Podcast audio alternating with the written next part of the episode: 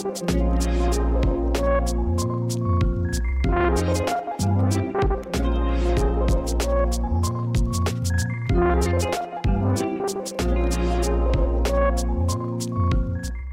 привет! Вы слушаете самый уютный подкаст о музыке «Чай с гитарой». С вами Аня и Маша. Устраивайтесь поудобнее, мы начинаем. Приятного музыкального аппетита!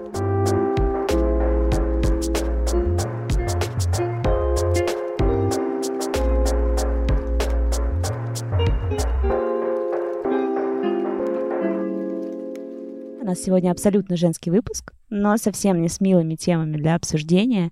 Пятый выпуск у нас, пожалуй, получится, возможно, самым конфликтным. Ну, посмотрим. Ну да, этот выпуск у нас с композитором, со студенткой консерватории и Жанной Дарк от андеграунда Надеждой Баиджиевой. Будем говорить о творчестве, политике и, конечно, о любви.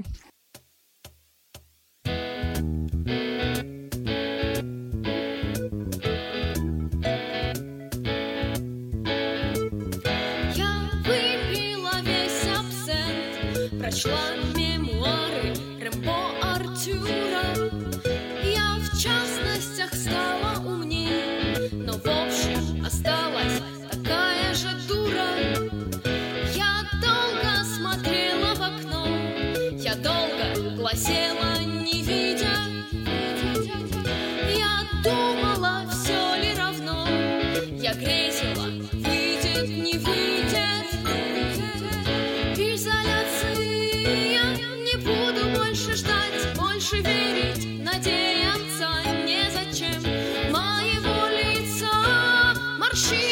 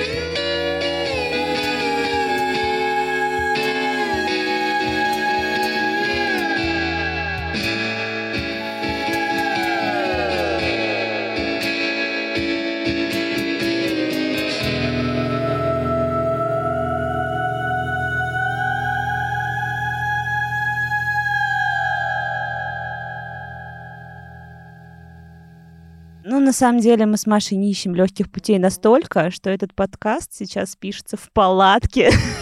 В лесу у костра. Ну, почти у костра. Ну, почти у костра, почти в лесу. Ну, в общем, он реально в палатке. И это довольно, конечно, странно. Да, так что вы заранее, если что, извините за такой звук, может быть, сложный. Ну, на самом деле, зато разговоры в таких вот полевых условиях, наверное, получаются самыми интересными. Мы находимся на слете Тиш, это Калужская область, туристический слет. И здесь Надя будет выступать сегодня вечером со своими авторскими песнями. Да, ну, я вообще люблю мотать Аню туда-сюда, как вы заметили. Мы прошлый выпуск тоже записывали где-то там в баре. Ну, видимо, у нас будет фишечка нашего подкаста. Он будет слегка выездной периодически. Надь, привет. Привет. Все Надя, кроме авторских песен под гитару, еще и композитор. И она постоянный участник наших э, музыкальных джемов. Вообще самое парадоксальное, что э, я могу сказать, по опыту общения с другими ребятами из консерватории, они не любят участвовать в джемах, потому что они по нотам как-то больше, как они говорили, привыкли... Господи, слово забыла. Играть, Играть, исполнять. да, спасибо. Маша забыла слово «играть». Это коротко о том, как прошла сейчас на тиши зорница, что Маша забыла слово «играть». Блин, да. Но зато мы выиграли. Да, мы Представляете, выиграли. вот эти взро- взрослые 30-летние женщины Ну, играют кто в зорницу. 30-летний? Вот Ну вот что? Мы не 30-летние, не надо. Попрошу. Ой.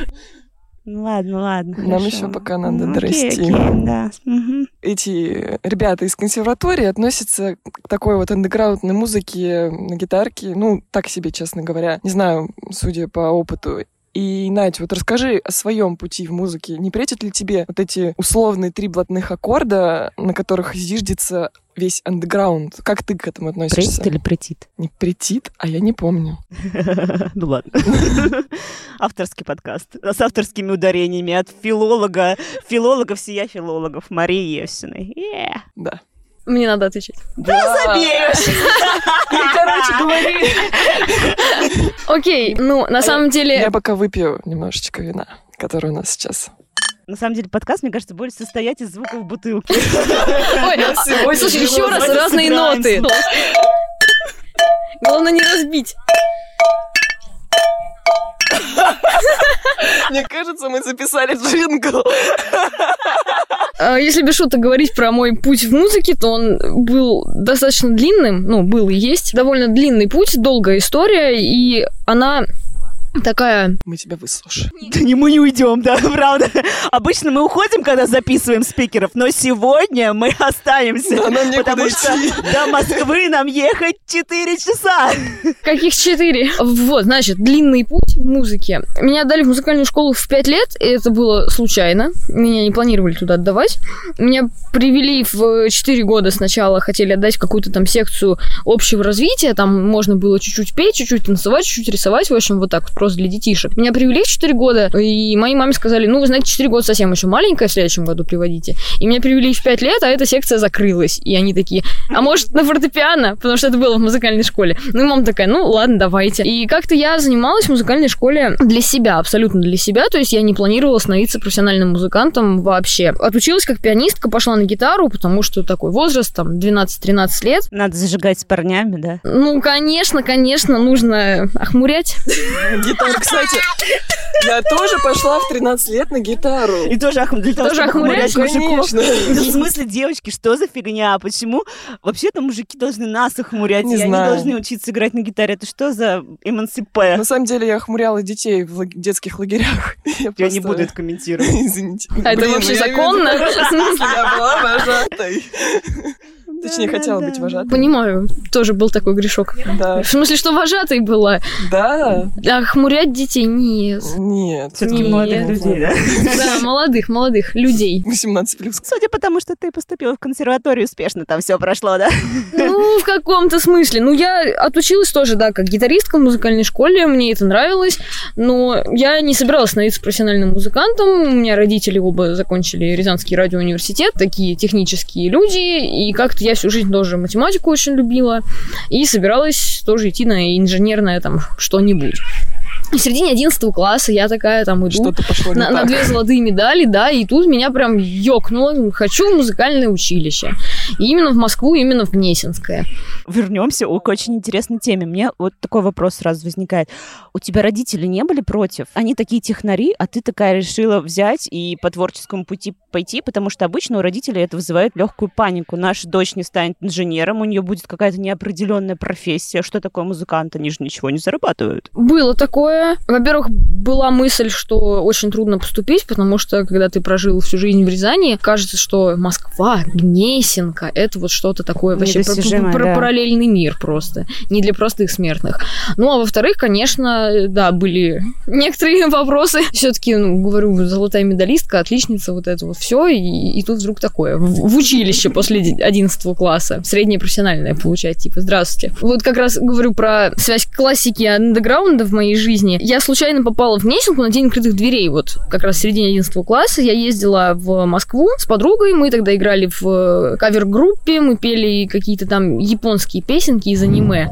Вот, и мы приезжали в Москву на выходные с ночевкой. И я что-то случайно в интернете наткнулась про День открытых дверей в Гнесинке, и он совпадал на эти выходные. Я такая, а сходить, что ли, посмотреть вообще, как это? И я просто влюбилась в это место, приехала и сказала, так, родители, все, все пропало. Да. Вот. Они сначала были в шоке, конечно, но потом поняли, стали мне помогать, помогли мне э, тем, что отдали на подготовительные курсы. Я ездила раз в неделю в Москву на занятия в Гнесинку перед поступлением. Вот. И как-то поступила. И отучилась там 4 года, да, теперь поступила в консерваторию прошлым летом.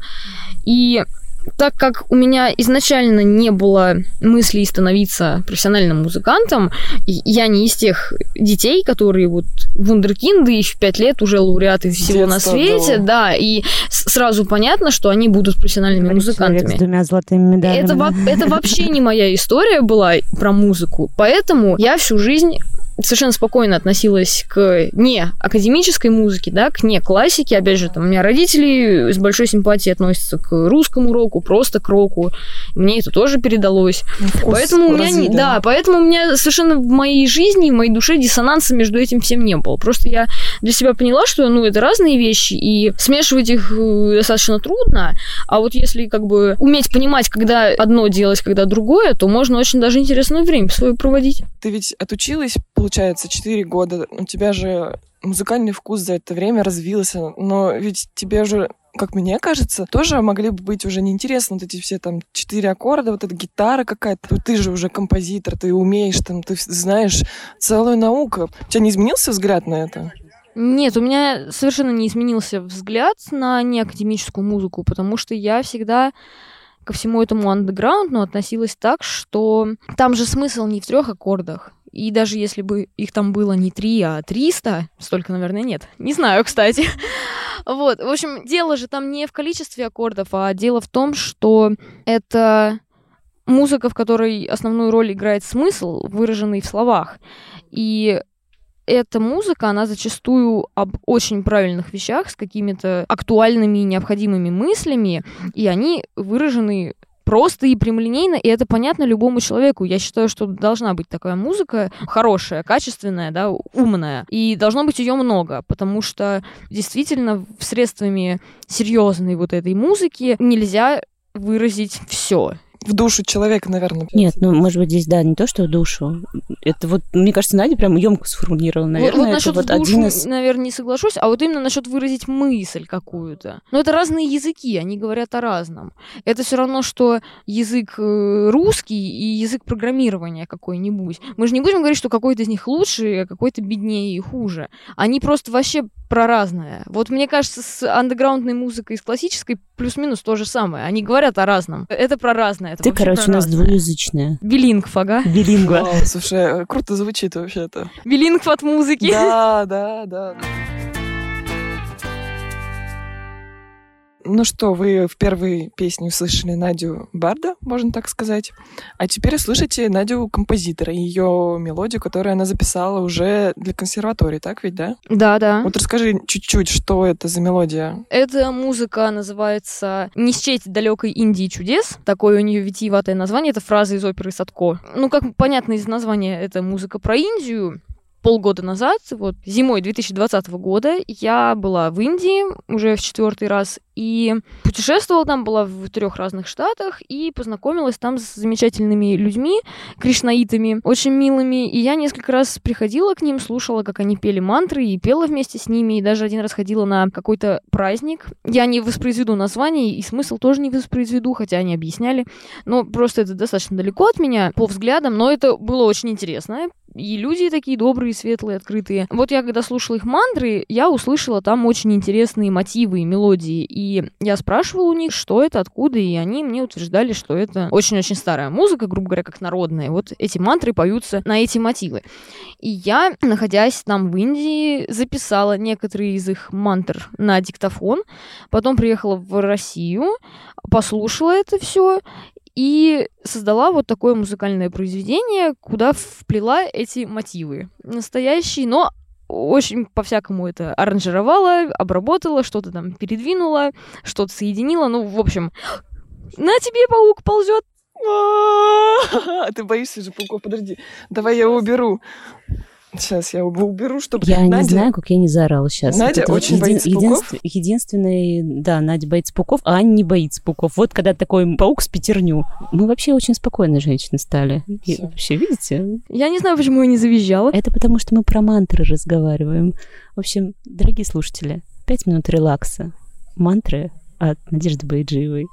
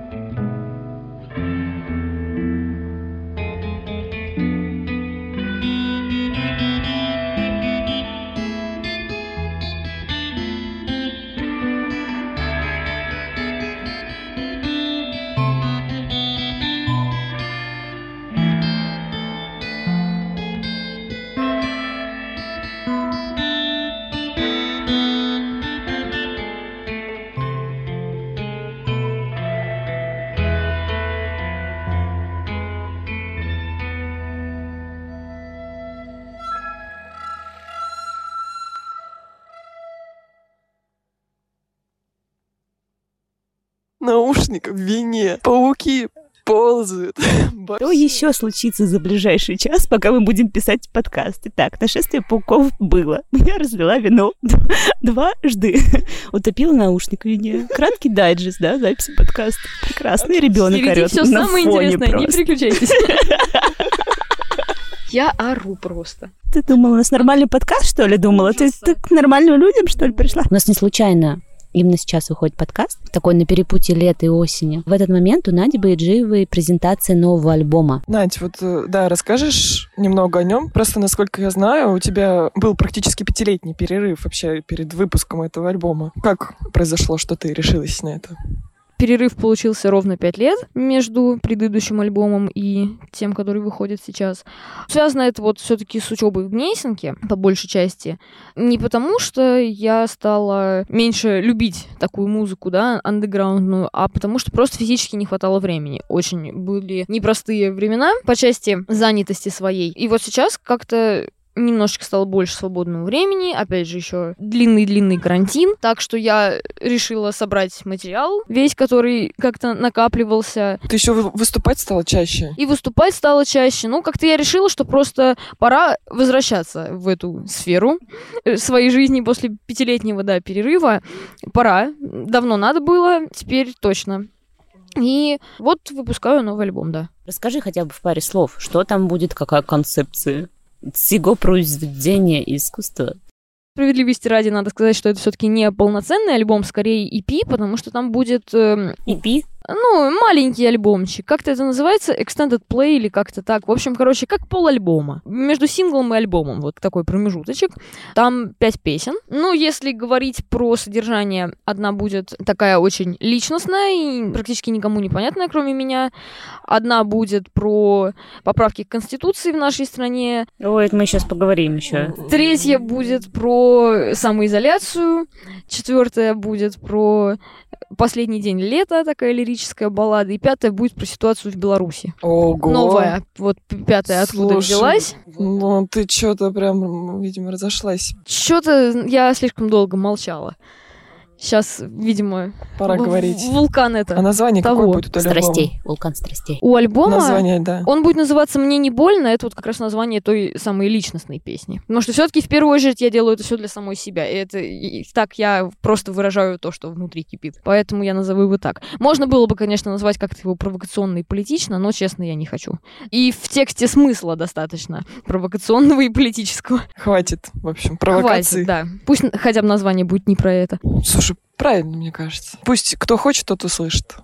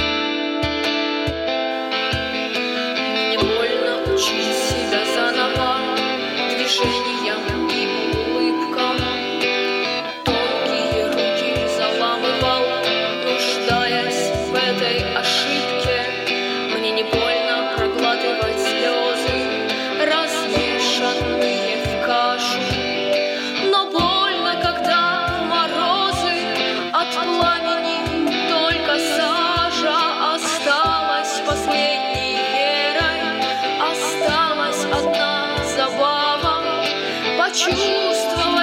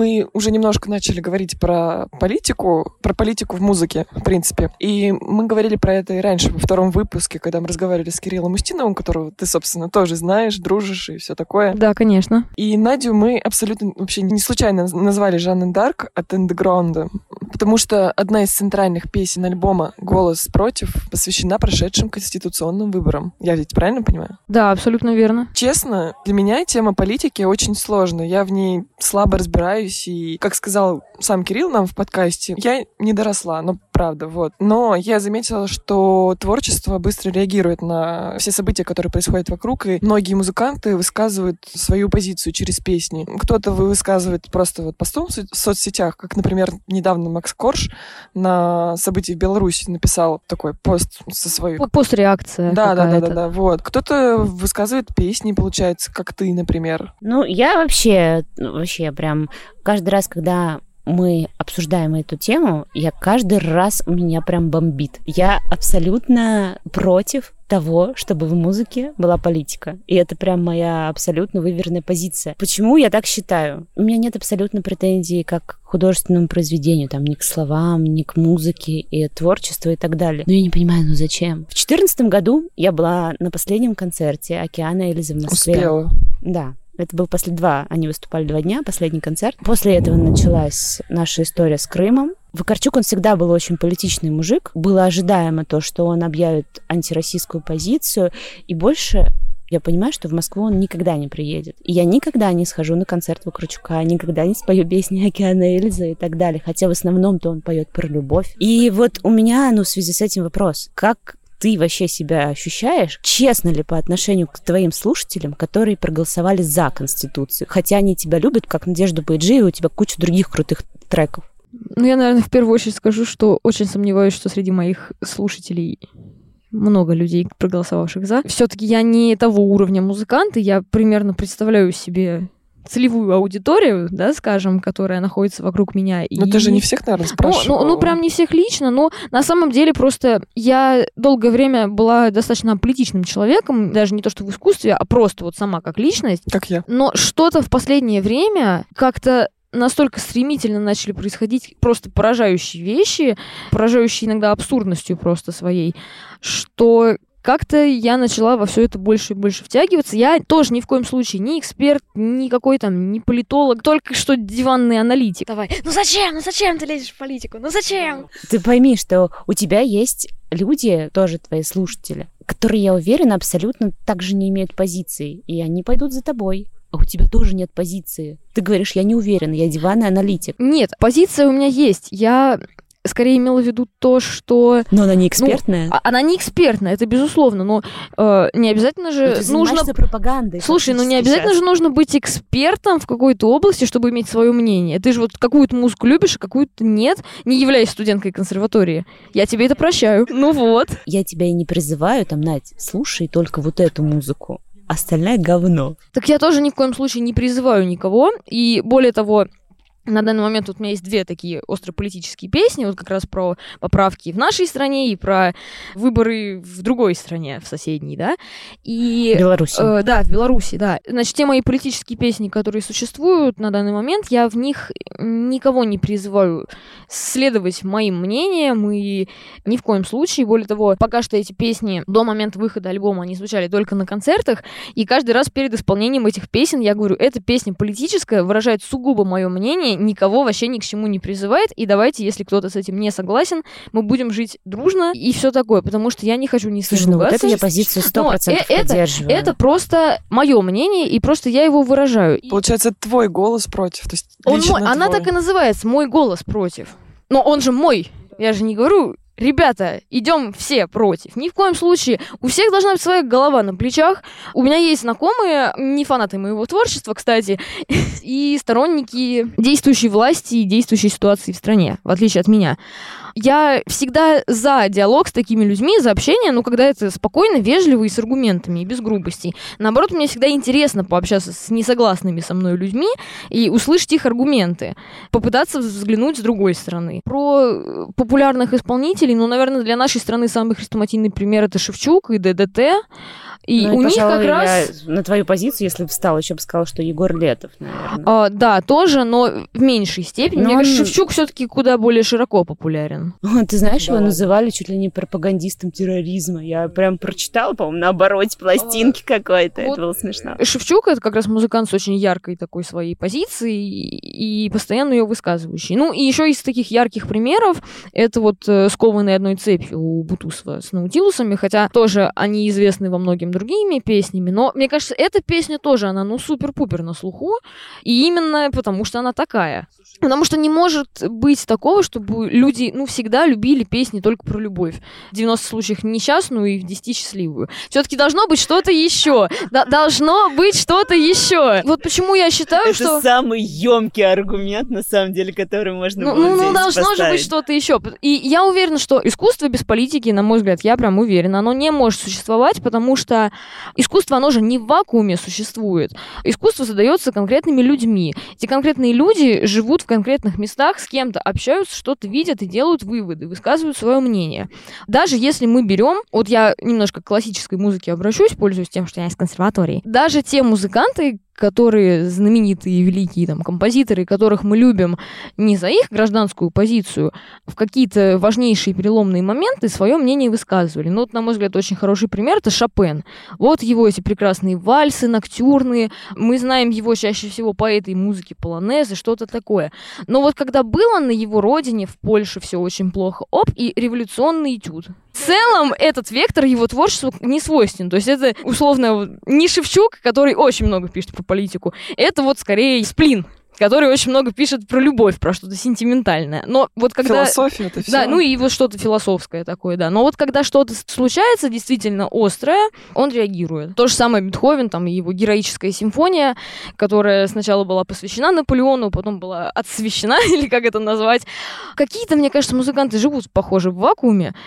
В нормальной жизни все-таки мы все существуем в обществе, и мы все видим то, что происходит. Поэтому я считаю, реагировать на это это абсолютно нормально, и искусство без политики быть не должно, она должна туда. Слушай, ну у меня все равно есть к этому вопрос. А, ты же написала эту песню уже там через пару месяцев, после этого, точнее, она выходит. Конституция уже прошла пару месяцев назад. Ну, насколько актуальна вообще эта песня получается? Зачем она нужна? Ну, Маша сейчас такая машет бутылка вина по всей Ой, палате. простите. А тут уже налито. Да, тут уже, да, уже уже не важно, уже все. Уже все, все уже потрачено. Конечно, было бы лучше, если бы она вышла вовремя, но, во-первых, я человек дедлайн, написал поздновато. Опять же, так как я весь альбом пишу и свожу, и вот это вот все сама, это требует довольно больших временных затрат. Раньше не выходит. Но все-таки эта песня, там не употребляется ни слова конституция, ни слова выборы. Она как бы посвящена вот тому, что у нас было в конце июня, начале июля в нашей стране. Ну, мы все понимаем, это же не первый такой случай, и все боимся, что не последний. Она в целом про такую тенденцию. Я к тому, что Давай перейдем к сутевым вещам, наверное. Ты говоришь, я против Конституции. Ну, не Конституции, да, там у тебя э, формулируется обнуление. Ну, по крайней мере, я помню, что ну, это там, там, слово есть, такое слово, да. Я не понимаю, как вообще можно быть за это. Окей, это твоя позиция, и я принимаю ее в данном там, окей, контексте. окей. Давай тогда поговорим о позитивной повестке. Это негативная повестка. Ты против? А что тогда? Что тогда?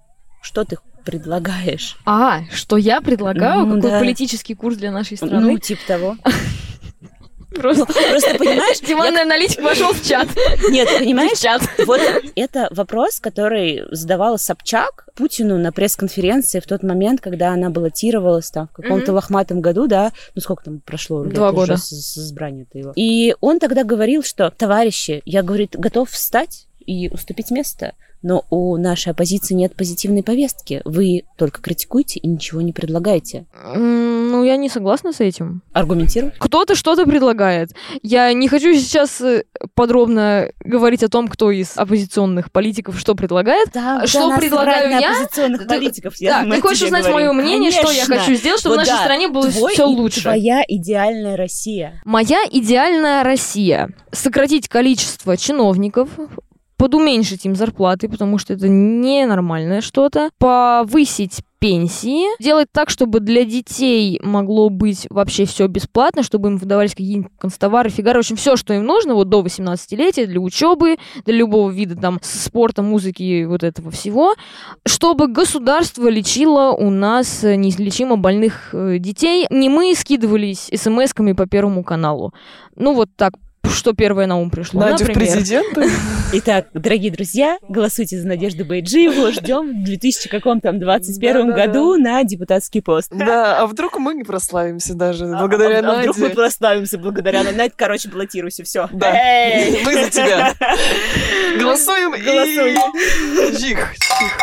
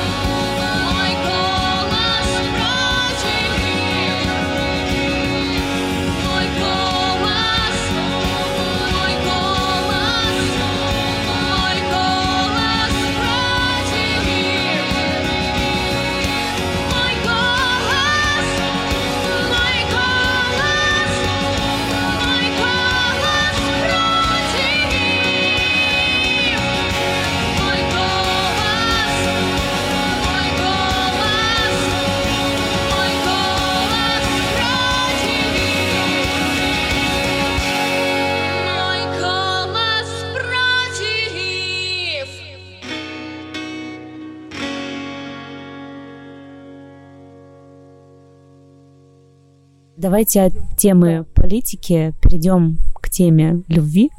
В общем-то... Все-таки мы у нас девичий тут разговор, как без этого? Есть такой стереотип, что творческие люди — это не про брак, семью, детей, это про творчество, собственно. Как ты считаешь, все-таки что для тебя для, на первом месте? Семья или твое творчество? Не так я себе представляла девчачьи сплетни. Непростой вопросик вы оставили на сладенькое. Ну, да, особенно с учетом того, что сейчас с нами твой еще молодой человек. Да, он здесь, рядышком, где-то.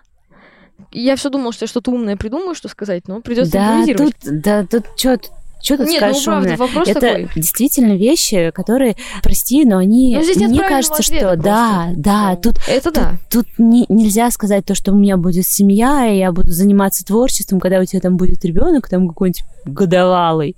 Блин, да какого творчества будет? Потому что ты там будешь в подгузниках вся и в этом всем чилиться. Это не потому, что это плохо, это потому, что это вот, Ну, вот нет, так. я это все понимаю. Да Ну- и честно, я, я вот тоже просто сейчас понимаю, что мне кажется, вот у меня есть друзья, которые ходят, ну, там, грубо говоря, в походы, в палатки, и бывает, э, когда рождается ребенок, например, кто-то отстраняется совсем. Вот даже уже ребенку почти год, они такие, вот у меня ребенок, мы не можем встретиться, он там постоянно кричит, орет и Ну, капризничает, да. Да, вот.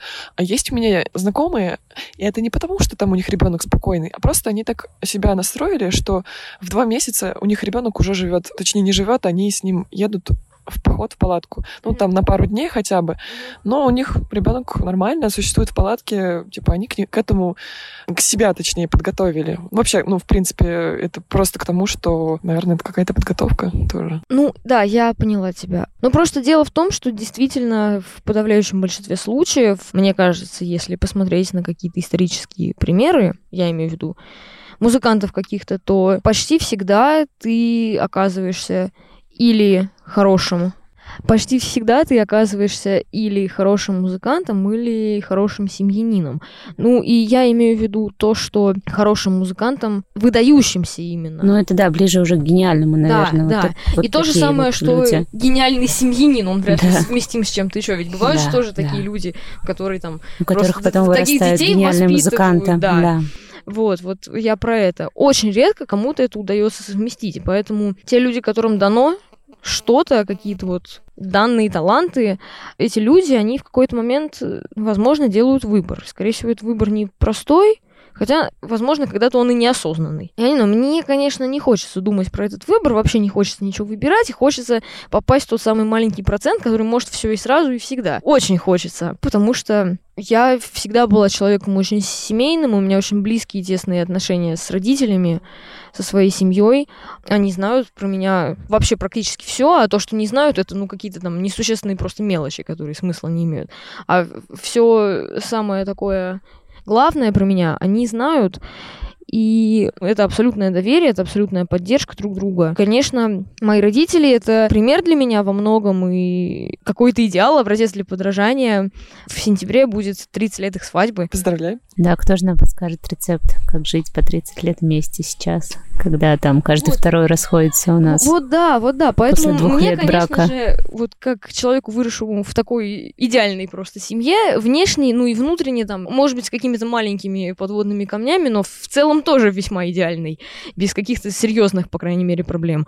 Мне, конечно, хочется такую же семью. Но, с другой стороны, какие-то творческие амбиции тоже у меня имеют место быть. Я ни в коем случае не хочу называть себя там гением, новым голосом эпохи и чем-то таким. В конце концов, э, это не я сама себя должна так назвать, а люди меня, и, скорее всего, для этого должно пройти какое-то время. Да я Э, даже... Вообще, возможно, я уже умру Честно, к этому моменту. Не знаю, я даже сейчас могу сказать, что то, что ты делаешь, и, как мне кажется, вот эти композиторские вещи, они уже вполне себе весомые. Честно, я слушала, и то, как ты выступала там, ну, в видео твои, это круто. Спасибо. Я не знаю, но у тебя есть потенциал вполне. Творческий потенциал. Да, да. Есть, э, наверное, я пытаюсь его развивать. В общем, на настоящий момент своей жизни я все еще пытаюсь совмещать это все и балансировать на грани.